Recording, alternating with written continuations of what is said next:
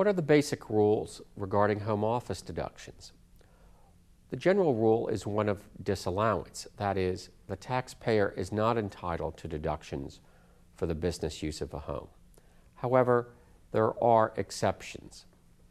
Limited deductions are allowed if the residence or a portion of it is used exclusively and regularly as the principal place of business for the business conducted in the home office, or if it's used exclusively and regularly as a meeting place with clients or customers in the normal course of business, or is a separate structure and is used regularly and exclusively for business purposes.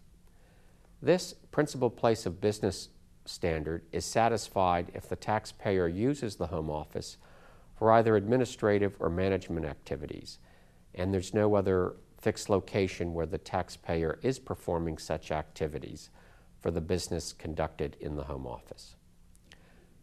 An employee may claim home office deductions if the home office is for the employer's convenience and if one of the exceptions just described applies.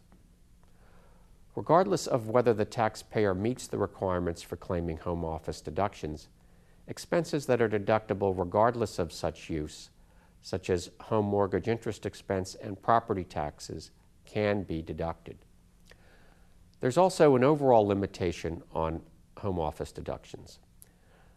These deductions, if otherwise allowable, cannot exceed the gross income derived from the business use of the home, less deductions allowable regardless of business use, such as mortgage interest expense and property taxes, and minus business deductions that are not home office expenses but are for business conducted in the home.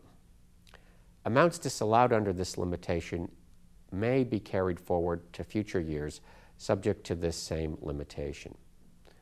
Our final topic for this assignment deals with the deductibility of expenses in connection with the rental of a vacation home. The general rule is that such expenses are not deductible in excess of gross rentals from the home, less deductions allowable regardless of use. However, if the taxpayer does not use the vacation home as a residence for more than the greater of 14 days or 10% of the number of days that the home is rented during the year.